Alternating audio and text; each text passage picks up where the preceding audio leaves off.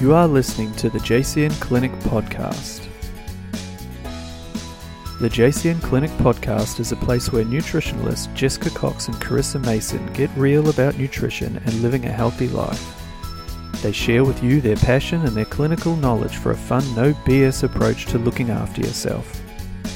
Please enjoy today's episode and don't forget to subscribe in iTunes.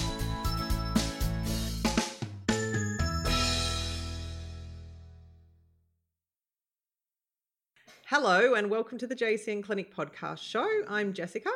And I'm Carissa.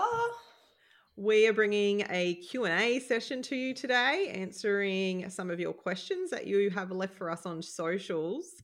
And they're a good little selection of meaty slash kind of, I feel like a little bit introspective. There's going to be um, some goodies to dive into. So we might literally just do that today. We're going to just get Mm. in and start answering some questions instead of spending probably 10 to 15 minutes of chit chat.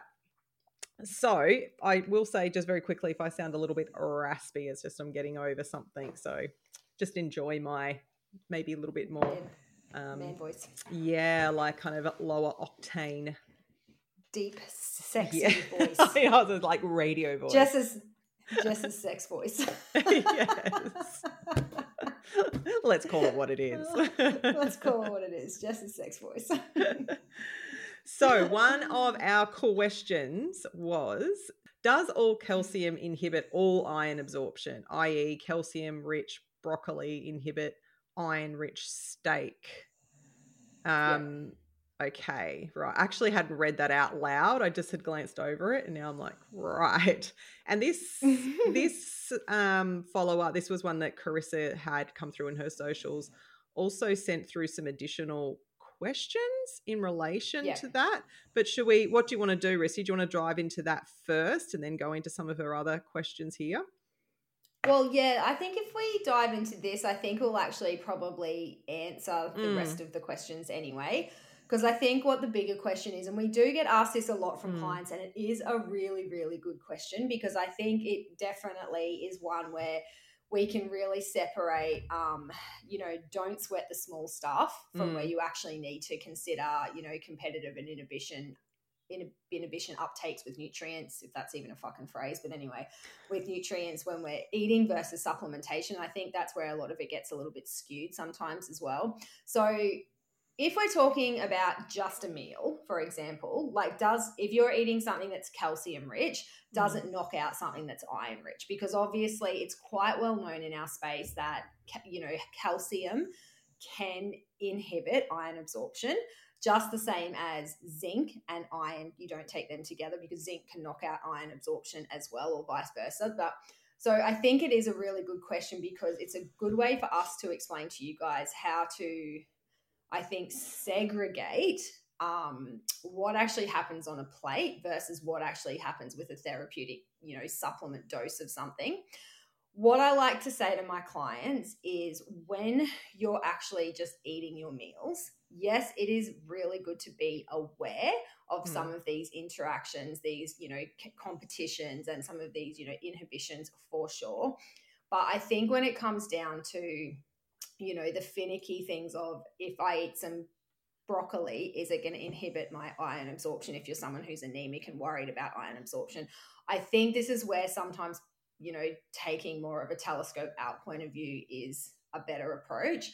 Mm. I don't think at the plate level we really should be Mhm, too agreed. stressed or concerned about what would happen naturally in a, in the environment in terms of competitive uptake of you know minerals and nutrients because Mm. if we start pulling that apart on the plate in the plate space which i'm just going to say like just day-to-day eating the plate space it's a it's a fucking head wreck Yeah, um, totally. because I because I think you know no matter what you put on your plate, you're going to find something that competes with something Mm. else for uptake Mhm. and some nutrient that's going to knock another nutrient out of the park or some you know some sort of you know plant chemical that's going to inhibit something else like a really good example too was i got sent something from another client of mine a couple of months ago and i did go and look into the science of it and from what i could see it actually was a correct um, it was a tiktok video don't have a TikTok account, so don't send me TikTok videos, but I can access them. but it was that it was a thing going around about um oh fuck, I'll have to remember this now. But basically, if you combine berries and banana in a smoothie, that there's an actual um, something in the banana. God, I can't even remember this now because I've just thought of it since we started talking about it. There's something in the banana that inhibits the polyphenol content of the of the berries. So Mhm. basically, combining berries and banana in a smoothie is just a bad idea. So they Oh went on this big rampage of gosh. Yeah, right, demonizing this. So I was like, so when I got sent this TikTok video from my client, I was like, fuck, really? So I went in and I had a look at the science and I did go in and have a look at, I can't remember, it's some sort of anti polyphenol compound or something that bananas contain. And they did do a bit of a, a research question about it where they gave people, um, they didn't actually use the polyphenols in the berry. They used a polyphenol from cacao and they tested in a clinical setting. So I looked into the actual article. I did read and from what I could see, I had a few questions around the methodology, but from what I could see, it was pretty valid. Was it food But- based study though, or was it more? It was a food. It was. It was Like- a food based study. Yeah. Yeah. from from memory. I did go into it and have a good look because I thought, shit. Before I answer this, because first I was just going to be like, oh my god, please just don't worry about this. And I thought, Mm. okay. And when I actually googled it, it was trending big time on the internet. Yeah. So I just Yeah. I just missed it. So I was like, okay, let's pull this original bit of you know research. It wasn't a massive study, um, and it was literally I think they gave one person um one person just the polyphenol compound, the next person the polyphenol compound with bananas in the smoothie, the next person the polyphenol compound with the berries banana in the smoothie. So it did show that it did completely curve down this, you know, Mm. um, polyphenol. Anyway, with the adding, sorry, adding the banana did it, and they did one without the banana. Sorry, anyway yeah. you guys get the point. So in terms of looking at that, like yes, there definitely looks like, like there was some validity to it. But what I want to say about this kind of stuff is that it's good to know this, Mm. but if this is what we're fixating on when we're eating a whole food diet, we're completely missing the point of eating a whole Mm. food balanced, nutrient dense diet because this is going to happen in every fucking Yeah. meal you consume. Yeah. Like That's it. do you know what I mean? And I think Yeah. that's I think it's a beautiful question because I think Yeah. a lot of people a lot of people ask this, but I really just want everyone to go take the stress out of what you're putting on your plate every day and just know that if you're eating, you know, a beautiful variety of dark leafy greens and some calcium and that, I mean some calcium and some broccoli and all of that, that also contains, you know, non-heme iron. So, Mm. you know, you've got competitive, you know, competitiveness happening right there in one Yeah. vegetable. You know Yeah. what I mean? So Yeah. Or one group of vegetables like the brassicas. So yes, they have calcium, but they also have non-heme iron as well. So Mm. there's going to be this in nature regardless. And I think if you're someone who's concerned about like let's just use iron absorption on the plate to plate daily plate to plate, I think um, you can look at ways to enhance iron absorption for sure, but don't be worried about healthy foods completely knocking it out of the park. I think it's also really good to understand terminology inhibit when we're talking about um, mineral like um, competitiveness inhibit doesn't mean complete um, absolute Yes. knockout Yeah. inhibition means there's some to, to some degree depending this is where i want to talk about supplements versus plate plate based eating there's you know some degree of competitiveness and some degree of inhibition but it's not a complete fucking knockout of the park if you have something with calcium a calcium rich food it's not going to completely shut down all the iron absorption in the small Mm. intestine so i think that's really worth mentioning I do for Um, sure. Yeah.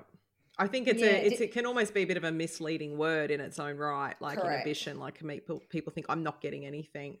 Um, Mm, I love what you said too. You know, I think a really simplistic way, as you said, is to compare maybe this as a supplement issue or a supplement question that you want to ask yourself over food. Like mm, food at the end of the day, every piece of whole food you pick up is an abundance of different minerals and vitamins and carbohydrates and amino acids in its own right. So just even naturally within one food, you can find that it's got a certain amount of iron, a certain amount of calcium, like, you know, within reason of certain foods, but you know what I mean? Like even just foods themselves have a variety of nutrition they give you and then when you put them into a meal like this is nature this is literally just nature and we've it's how she survived rolls, and thrived like this for eons you know like we're we're Mm. Again, like I, it reminded me as you're speaking too about our podcast we did a few episodes ago, on fear mongering. to be honest, mm. like in regard to like creating stress around this, you've got that person who's making their smoothie for breakfast, and now they're like, "Oh my god, I'm doing the wrong thing, having a banana and a berries together." Which was literally my other client. And she yeah. eats such a beautiful diet. She's come so far with her gut. She's feeding her kids and her husband. She's the main like food maker in the household. She goes to so much effort yeah. with her food. And I think things like this just make people like I know for her, for example, I know that this would have caused her so much stress. The fact yeah. that she's been making her, her kids, you know, banana and you know mixed berry smoothies because yeah. you know we've been i do that still but mm. i think yeah like i think these things are good to know but it's like don't sweat the small stuff focus yeah. on the big picture like yeah. if you're eating a whole food diet don't worry about some of these smaller things because they're going to happen every in everything you do to some degree but like you're saying jess exactly right we've been eating this way for eons and if it's a whole food fiber rich nutrient dense diet it'll all work itself out in the wash and think about if you were trying to get around this, how absolutely oh, insane it would be. Like eating every single food separately. And then you'd be like, okay, so I just had this and I need to allow two to three hours for this to pass through my small intestinal tract. So then I'll eat that. Like it would just be, it's actually insane. Like it's so yeah. insane. It's um, yeah, I just love it. What you said too. It's supplements always think about the supplements as far as inhibition that makes absolute sense um, and then also if there's something in your diet you're trying to get more of think about how you can add more um, and in, and increase its uptake rather than thinking about the things that you need to take away yeah it's just i think the only other one that i think of in that space um, that i see clients doing a lot is but then again i would look at this for supplement intake again and i'd also look mm. at it mm. if someone was deficient in a certain food uh, sorry deficient in a certain mineral or vitamin usually being a mineral uh, would be tea or coffee. So yes, it's a big habit with a lot of clients older clients. It's not just breakfast it's often like lunch and dinner. So they'll have their lunch and then they'll have their cup of tea with their lunch and it's like tea tea tea tea all day. And then you also know that they've got low iron. So that's something that we would specifically change or ask them to like put some space between from a dietary point of view i guess that's probably the main one i look out for yeah exactly i thought um just for our listeners as well, I actually wrote down a little hit list of our minerals. Our minerals are the main ones that we're talking when we're when also too when we're talking about you know com- mm-hmm. competition mm-hmm. and inhibition.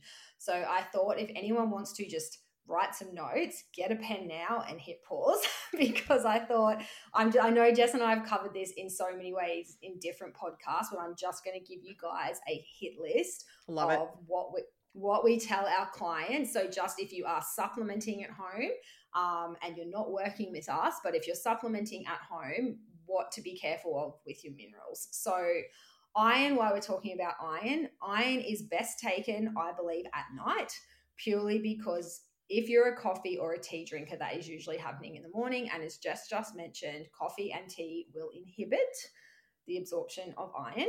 Vitamin C will increase the uptake of iron. So you can have a glass of orange juice or take a low dose vitamin C tablet with your iron.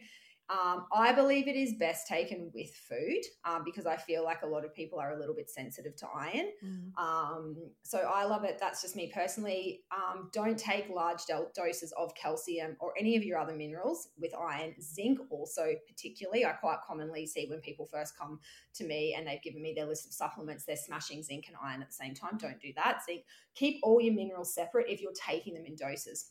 I also just jumped on and found some PubMed, was it PubMed stuff? So, not that anyone would be taking a thousand milligrams of calcium at one in one hit, or technically, I don't think most people would be. But just here's a little bit of stats, just so you can understand the inhibition at a therapeutic dose. A thousand milligrams of iron absorption, de- sorry, a thousand milligrams of calcium dosed diminished iron absorption by 49%. So just mm. to give you, you know, and then 800 milligrams of um, calcium diminished iron absorption by 37.1%. 7%. So that's just something I pulled off PubMed mm-hmm. quickly. I, I don't, I'm hoping it's pretty accurate because it's like if that's PubMed. it's PubMed, it's got to be. Oh, sorry, no, NIH.gov. Sorry, not PubMed. I was on PubMed before. But anyway, so that, so that's that. So just to give an idea when we're talking about inhibitions, it's not complete mm. knockout, mm-hmm. but also too, if you're taking an iron supplement, just be aware that any other large doses of minerals that you're taking, mm. just keep them away from it. Um, calcium and magnesium. So calcium, obviously, if you're taking calcium, keep it away from iron. Quite commonly, we prescribe calcium and magnesium together. Um, well, I know I do because they quite come along side by side in a lot of um, mineral supplements. But just know there is going to be um, competition for uptake because they are minerals. That just happens. But um, zinc is a big one um, that I think I wrote down some notes as well. If you're supplementing zinc, keep it away from your iron. Um, but also don't take it on an empty stomach because it'll make you feel disgustingly sick. It'll make you vomit, potentially. also make you spew. I've done that. Me too. Don't take don't take zinc with calcium. So again, just think about your minerals, and if you are taking them, take them separately. Um, and there's another thing. Oh, zinc will knock out. Zinc will not knock out. I shouldn't use that terminology. But if you are supplementing with high doses of zinc for a period of time, it's recommended that you keep an eye on your copper and your iron. Those three guys Mm. share a really interesting relationship. Um, I think that was it for my minerals. That, that were the notes I wrote That's the down. Main you want to add anything? No, Yeah. that's totally the main guys. All I want to add is that Mm. I'd love you to provide a beautiful curated little tile that we could put up on Instagram for our followers of that. General rules about supplementing minerals. yes. Because I think people would love it if they're like driving or something now. Uh, We will we will do something like that, guys. But no, totally. Yeah, absolutely. Love it, love it, love it. Yeah. Um Um, yeah, I think that answer. I'm just seeing if I think that's pretty much everything that this lady answered. I can just see with her additional questions, it's probably more just of an explanation of certain Yeah. foods. Yeah. yeah, she she did go on to ask like what's yeah, like so if you're having fortified foods, like I kind of just wrote, well, what's the point then? Like obviously I get it. But um, she said with fortified foods, if you've got something that's you know high, it's fortified with iron and zinc. You know, question mark. Oh, she's like, why would you do both? Like, they, why- again, yeah, that concept that people think it's canceling, they're canceling it's each other out. It's like, well, they're not. You're still getting some of Yeah. each, but yeah, yeah, in in an Yeah. ideal world, from a supplemental point of view, you would pull them apart. you would pull them apart. Yeah, but it's just also- like it's like again, yeah, to go back to food, eating. It's also know, probably worth yeah worth mentioning that when they fortify foods, they're not really as focused on individualized treatment as they are on healing the mm. masses. It's a very Yeah, well health organization yeah, approach to you know nutrient deficiencies, and it's like well if lots of people are deficient in iron and zinc, like we can't you know dictate who's going to buy what loaf of you know Burgen bread that's fortified in in each so let's just put Yeah. them both in there and hopefully we'll kill two birds with one stone which is absolutely. Not necessarily a bad approach, but again, I totally get the question because it's a valid Yeah. question. But they're not so concerned with you know competitive uptake in in smaller No, based doses. They're It just, doesn't work well for yeah. marketing. Imagine if they No, said it and you've got the average person standing there with the two Burgen loaves. This one's Yeah. Do I get fortified with iron? iron, Do I get fortified zinc? with zinc. Like, oh my god, I don't know which one I should be getting, which one. Yeah. And just like freaking Yeah. out when they're like, yeah, we'll put them together and then they get two for one. Yeah, two for one, and their body will just work it out. so.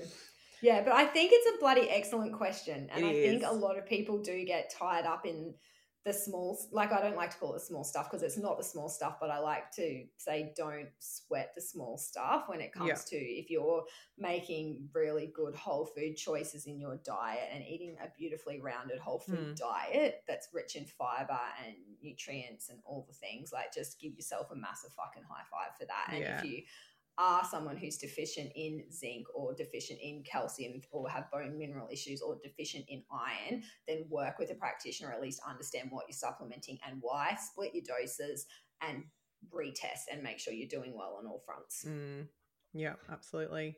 I was just thinking of one of my like favorite foods as far as like nutrition goes, which is the humble sardine and how it's a powerhouse of all of the minerals all packed in one. It's such a Mm. good example. Like as far as iron, calcium, and zinc, it's just Yeah. like you know, if you put this lens on it, it'd be like, oh my god. the sardine. it's yeah. blowing my brain. Yep. They're all going to cancel each other out, and I'm just eating oily weirdness. I'm just eating bait. I'm just eating bait with no nutritional density. Yeah. okay, no, Cool. perfect. Love it, love it, love it. So, our second question, which I I really like this, was how has your philosophy towards nutrition changed over the last few years, if at all?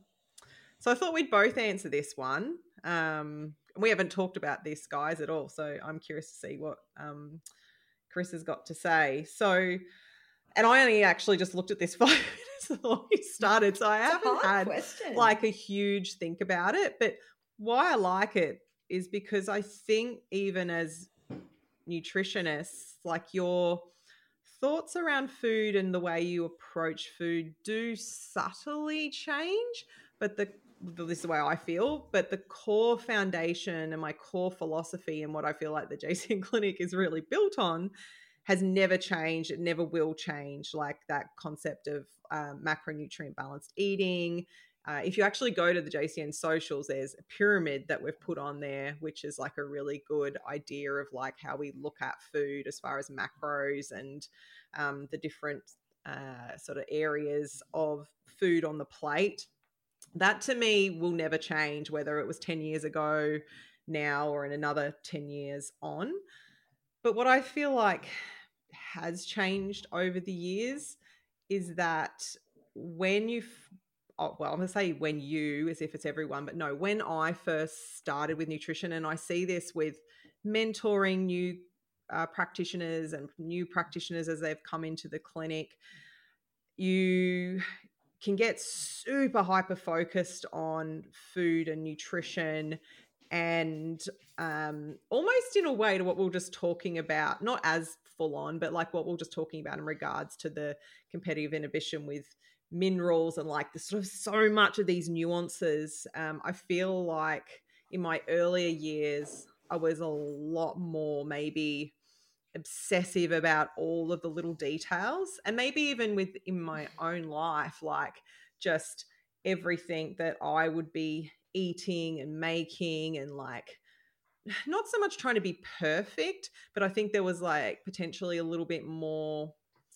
pressure in what i i had as far as expectations for myself and i feel like with time and knowledge and just growth and age that that has mellowed in a good way so i Mm. still eat really bloody well um, but i feel like there's an element of a more relaxed approach that i have now that doesn't beat me up in the back of my head a little bit. And maybe that's also because of my own health over all of these years and how well i feel within myself and how i then feel about food which we see with our clients like when you first start and you have a lot of issues like food can get very emotive and affect you in a certain way um, and create a lot more um, of a strictness around food because you want to eat a certain way to feel good whereas i don't feel like even personally i've got as many boundaries around that anymore so it's a lot more flexible. So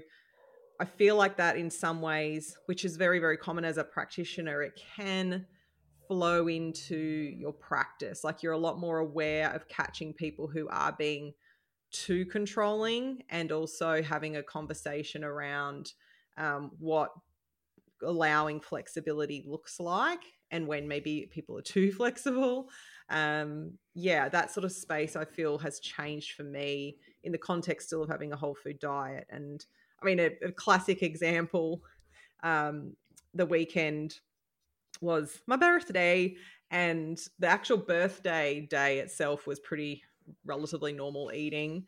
But then yesterday damien and i went out for breakfast. I had like eggs on toast at my favorite cafe just beautiful chili scramble and they put a bit of coriander on top that coriander was the only vegetable I ate all day. We had a late had late breakfast. We came home. We were doing a whole lot of stuff, and he had bought me for um, my birthday this beautiful meringue that was like filled with chocolate and dates and walnuts. It was like divine. and we just sat down and had half of that each for lunch. And then for dinner, we went and got pizza from our local pizza store. And then I had two bits of Pana chocolate and my dandelion tea. Like, and you know, and I was just like, who cares? You know, that's just a, a day that's not a normal day for me. And the way I feel about that for a client, like I wouldn't, I would never want a client to beat themselves up for not eating in a perfect macronutrient balanced way every single day of their life. So that's sort of the main thing that comes to my mind when I think about my philosophy around nutrition is just that I'm a lot more relaxed with maybe it's more with myself, but I do think that it does flow a little bit into clients. We have a brand spanking new meal plan available on our online shop for you called the Easy Meals Food Plan. And as the name suggests, this Easy Meals food plan is designed to make healthy eating easy.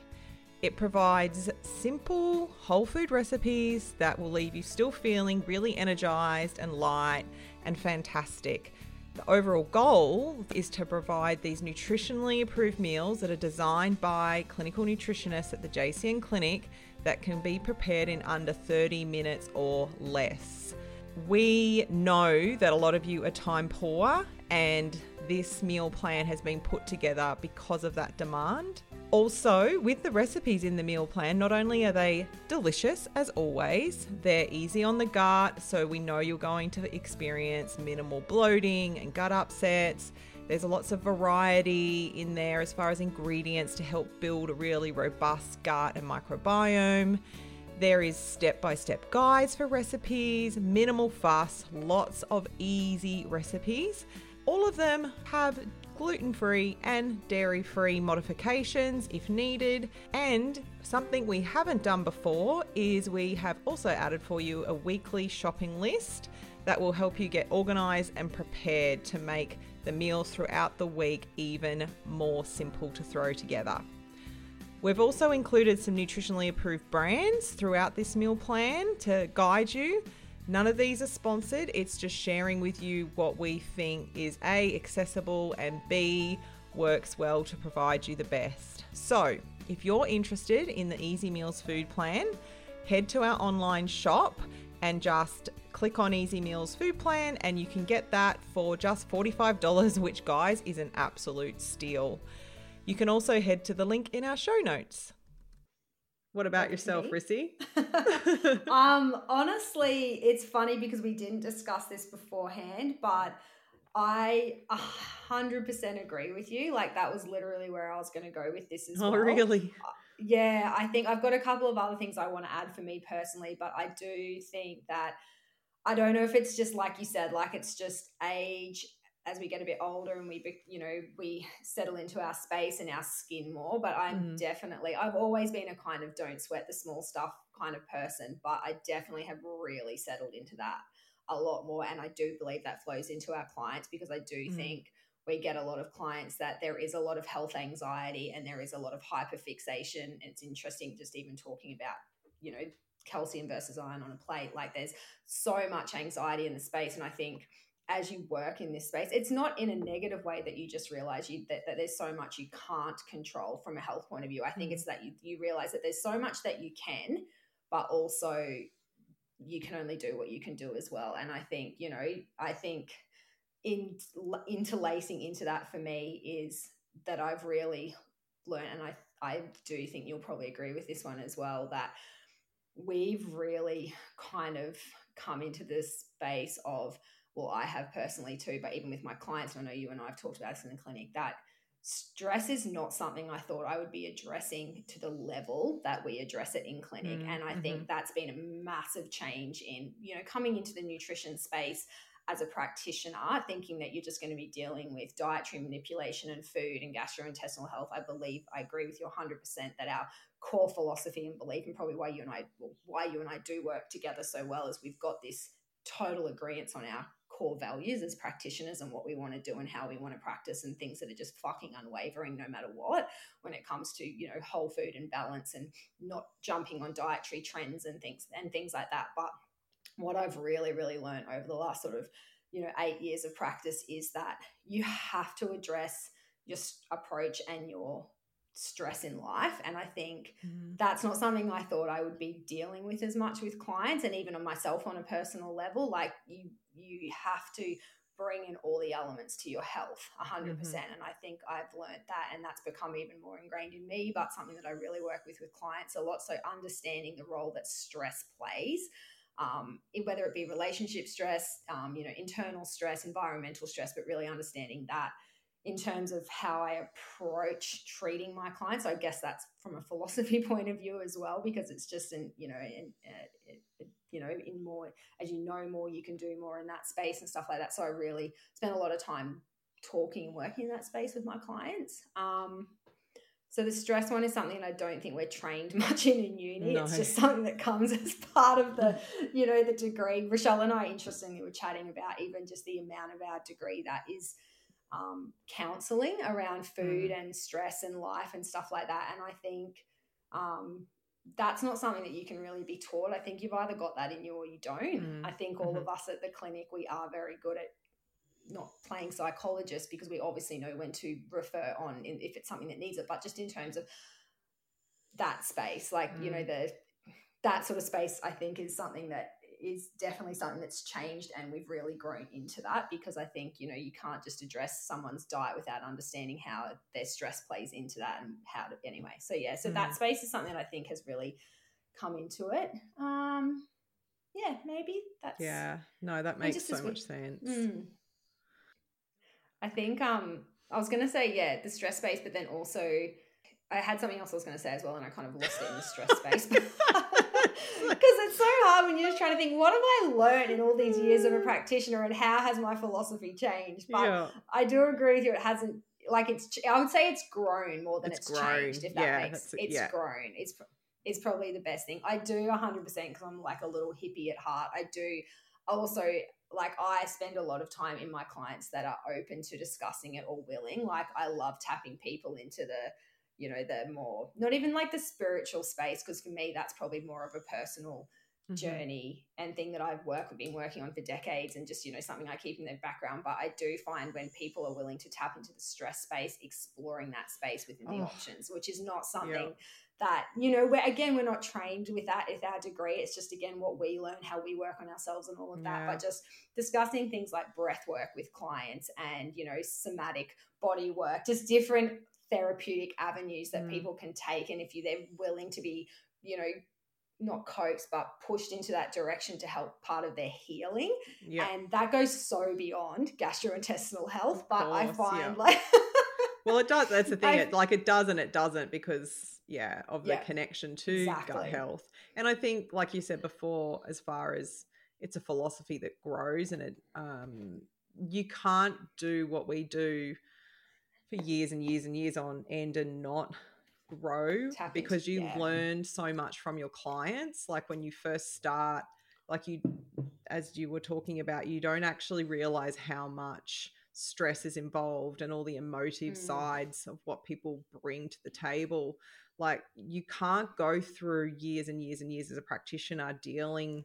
with that and not learn and not see patterns mm. and then also not learn really beneficial tools and it may not be mm. there might be some tools you give directly but it's also having a toolkit isn't it for referring and it's not always referring to a psychologist it might be like referring for a certain resource of breath work or a certain mm. resource of something else like i i know you and i both have huge toolkit there that we use and I, I also know from mentoring that that is i always joke with mentoring particularly the practitioners the new more so the ones that have started sort of really fresh um, over the years at the clinic they're so amazing as practitioners but where they need support from from myself and carissa i feel like is learning how to deal more with this side of things with the stress mm. people bring like with their what's going on in their lives and how to like work with helping them get to where they want to be with tackling those things and their personalities mm. and the quirks and traits that we have um mm. yeah that always fascinates me because i think and that's what makes you grow so yeah. yeah. It's a cool question. I like it. It's it is a cool question. The other thing, mine came back of what I was thinking is that um just another thing that I guess, and I kind of always knew in my, I guess, in my heart that this one wouldn't be one that would align with me. And it's just interesting how much it hasn't aligned with me. Mhm. Is that when we're actually trained as nutritionists, and this is the same as any person who's trained in the medical or allied health field, is that we're kind of trained to not become emotionally or personally invested in our clients and Huh. not to really become friends with them. Which Yeah, I right. just think is such bullshit. And I remember learning that, like just having all these, and I don't get me wrong, I believe boundaries are important, yeah. but I never look at my clients when I'm, I don't see my clients as because I'm on this, I don't know, you don't either, but I don't see myself because I'm on this side of the table that there's a segregation in, um, you know, like levels of what not authority, but you know what I mean. Like Mm. I'm the practitioner and you're the client. Like yes, Yeah. that's a fact, but I don't see myself as better, above, or anyone. I literally see myself as someone who has a toolkit, who's here to educate Yes. and guide you through this process. You're no different to me. We've all got our shit going on. Mm. Um, you know, what you might be amazing at, I could be totally shit at, but Yeah. this is just the dynamic of how we've been placed together. And my role here is to help you. Mm. And so I think when we're trained as nutritionists or in any medical sort of space, you're always like, don't become friends with your clients, don't become emotionally invested, all that. Like, that is just fucking impossible if you want to do a good job, I believe.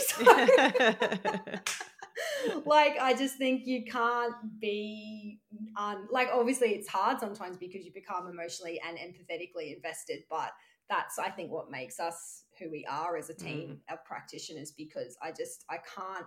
I couldn't see practicing any other way. Like I just couldn't. Like I love the fact that I have a chat with my clients. I know what Steph makes a joke, but she says I know what pet every single client of mine has, and that's probably true because I genuinely care. And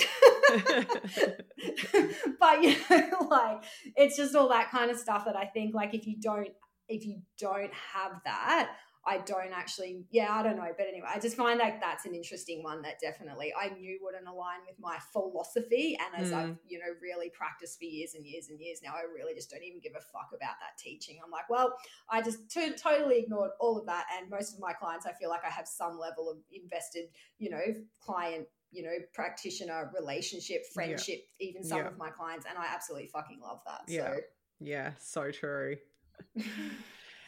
Well, last question.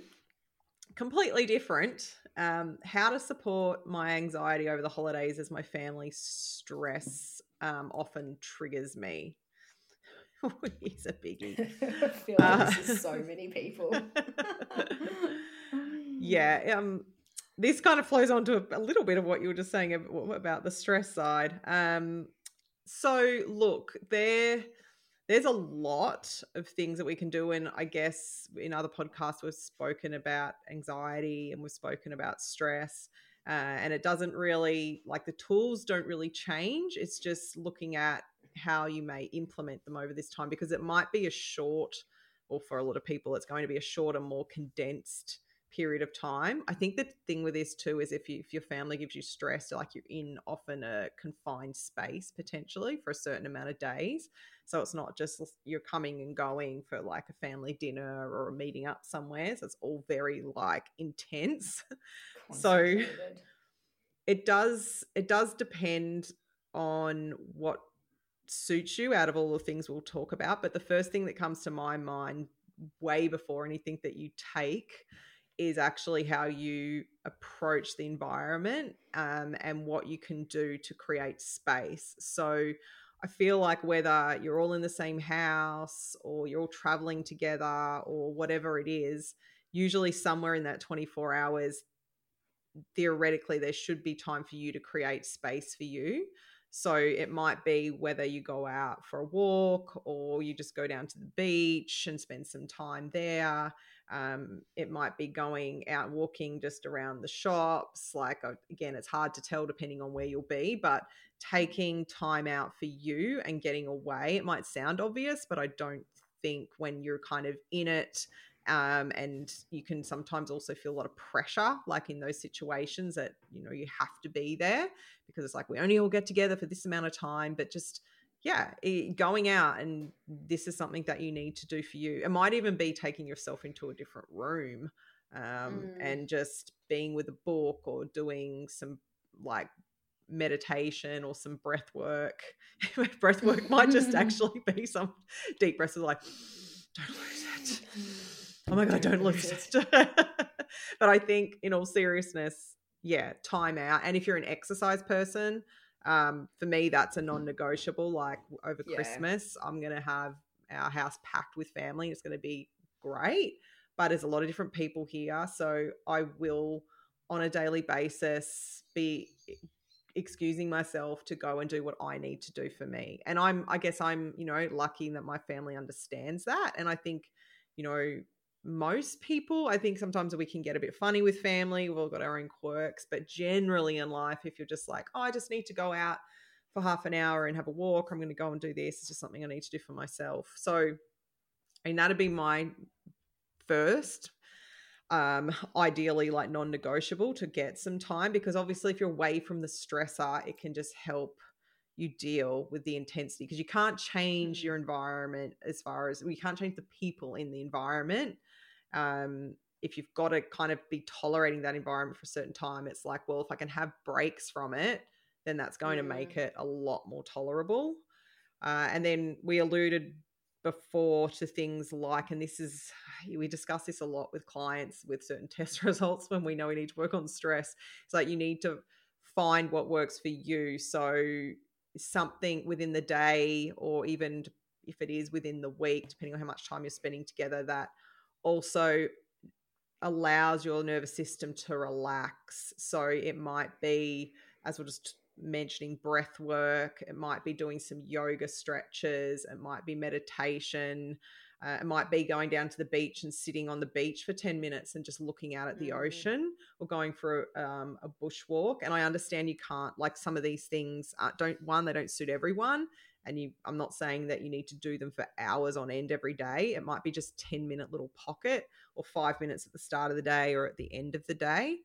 And they, I always say to clients, they seem so insignificant, but they're so goddamn powerful. Yeah. If you start your day like that or end your day like that, they, are big. So, ah, like, I, yeah, I feel like this conversation, first and foremost, and I feel like that is the most important aspect before I think about anything you're going to chuck down your mouth. But I don't. Yeah. Is there any others that you want to add, Rissy, to that as far as the? No, I, I hundred percent agree. I think everything you've said is perfect. Surprise, surprise. Um, yeah, I was just gonna say I yeah, just I think every yeah, everything you said is good. Eh, prioritize exercise, I think, but also for me, um, I like to have just even in that space of just being able to get away. Like I like to just know that I've got a little place I can go to. Sometime, mm. not like we've we've actually got a great great great family dynamic, but I just know when everyone's in a concentrated space for me personally, I, um, as I learn more about myself as I get older, I am very sensory to mm. um, closed spaces and loud noises, and it really actually really overstimulates me. Like I get really like if anything, I'm I'm in, around my family. I'm I'm quite I would say I can be I'm quite extrovert. I'm like quite in air quotes normal, but in groups of people I don't know, I can be quite introverted. But um, family groups and stuff, I love it. But I also find sometimes when there's too much going on, and especially Christmas, like if it was at my place, for example, just like what you're having this year, I that just this pressure of having to cook, get everything out, do all the stuff, but then plus have a million people fucking talking to you all the time. Mm. Love Christmas. I'm not saying that in a bad way, but my body gets sensory overload very fucking easily, and all mm-hmm. of a mm-hmm. sudden I'm very edgy, um, and it just I don't cope well. And I know for me that just having it's almost like a fucking safe room. yeah. But just having somewhere where I can go and have a couple of breaths, or literally go for a walk around the block. Like I literally had to do this at a family thing last week. Like I just we've had a lot of stuff going on and I just as much as my kind of family Christmas, if that makes sense, because my folks are going to be away, but there was just a lot of high density, high volume conversations happening at once, even though it was an outdoor space. I just I was already like a bit nervous system frazzled. So I just wasn't dealing super well. And then there was something said about a, something and a space that I'm very passionate about as a joke, and it was egged on by people who knew that it would upset me. Like just So for me, it's just those things that some people think are funny, and sometimes you can brush it off, but other times, if you're not in the Mm. right space, nervous system wise, it's very hard to. So I am very big about just removing myself from the Yeah. situation Yeah. um, and having like I just go for a quick walk, so I don't a I don't say anything I can't take back, but also too just to give myself a little chance to re re regulate. and come back into the space and handle it. Um, and I think that's the case for a lot of people. Like, I'm lucky, I've got a beautiful family, so I'm not someone who has a lot of anxiety going into family stuff over the Mm. holidays. I definitely have some trigger stuff that I'm very aware of, but I do 100% agree. Like, having an out, have making sure you prioritize those walking that walking all stuff you do for your mental health day to day is- even more important if you've got anxiety going into the christmas Mm. space And knowing, I think also knowing your triggers as well. Like you just said, a family family can be a trigger themselves, but then they know how to push your buttons. But if Mm. there's things that you know that make you more anxious on top or trigger your anxiety, then if you're already, it's just like there's these things that I already know give me more anxiety, and I'm going to be in a more anxiety prone environment. So let's not mix the two together. So that might even be Yeah. alcohol. Like if you drink that and you get anxious, like you probably want to think about drinking a lot around your family. Or if you spend way too much time on your phone and you feel overstimulated and you're like watching all these like things at night on your phone and you're like not getting proper sleep, you might again want to think about, well, it's more important, like more than ever at the moment while my family is here Mm. my phone's down by 6 7 p.m i'm not looking at it i'm making sure i'm getting wind down time Mm. um yeah i would think about those things that you need to be extra conscious of and applying there's i mean when i was saying before about things you can take like nothing's going to make it the anxiety magically go away or make the situation go away um, and everyone will differ um, and we will never really give you guys super specifics. Um, i guess the main thing i would say that I feel comfortable to say would be things like magnesium that is a general all-round relaxant um, it may not work for everyone and it may not work for you but for some and if you already maybe there's already some supplements that you have used that do help with your anxiety and you're a bit flippant with taking them um, like something that's magnesium based now is also the time to get on top of that and take those supplements. So that's probably something to be more specific um, to you with your supplementation but there really is there, there's a real bag of different ingredients that can be used over this time. Um, i'm just again like i'm kind of conscious of throwing out supplements and supplement names without knowing what people's um, situation is but i feel like magnesium's a relatively safe supplement benign that you can take. Um, and then some people even with different sorts of teas as well like calmative Mm. teas but is there any that come to mind that you feel that you wanted to add um, I'm gonna say, I'm gonna say because again, because it's quite a benign one that we can suggest that doesn't really interact with anything negatively. But please, if you're taking advice, check. But theanine, I Oh, feel yeah, like theanine sure. Theanine. Theanine's beautiful. If you're someone who is just a little bit more anxious and you know you're doing all the things, but you just need something to help take the edge off, theanine, like Jess loves her matchas. Um, but matcha is like such a beautiful matcha is such a beautiful source of theanine, but you actually can just take theanine as a supplement compounded and it is a nice one if you know it just takes it just knocks that edge off a bit yeah the good thing is it technically doesn't interact with many things so but Mm. please check if you are going to take it of course but i feel like theanine and magnesium are something you can probably take across the day or a couple of days it. if need be just to settle your nervous system down um, fish oils again i know we covered this in our last podcast but if you're someone who's totally fine to take fish oils fish oils and dha especially can be beautiful to look after your nervous system um, and I, yeah, I definitely think tea's a, a great one because you've got all Mm. those beautiful herbs like lavender and chamomile and Yeah. passion flower, and you can get some of those really nice teas that I know we've covered for another podcast, like from Source Bulk Foods, that have got those beautiful, you know, calming blends already done up for you. So I'd also say too for any client, actually clients at the clinic or even if you're not a client, something more specific in this area that we do is we will do short consultations, like a 15 minute consult, and often they get used for herbals. This is the time of year where that can get a bit of a smashing. where uh, I, I was up at Brisbane last week, and I there was a few that I saw, Rissy, that you were um, throwing to Roshelle there was they were probably yeah. more around sleep and so forth but definitely this is a time of year where i'll even be having some clients talking to our naturopath or booking in for a, a short consult with one of the practitioners if they're like i feel like i need something extra like can you put me together some sort of tonic i know i'm going to be really anxious i know sleep's going to be an issue like is this something mm. that um, you can help me out with so yeah, I feel like this time of the year that gets dialed up a little bit more.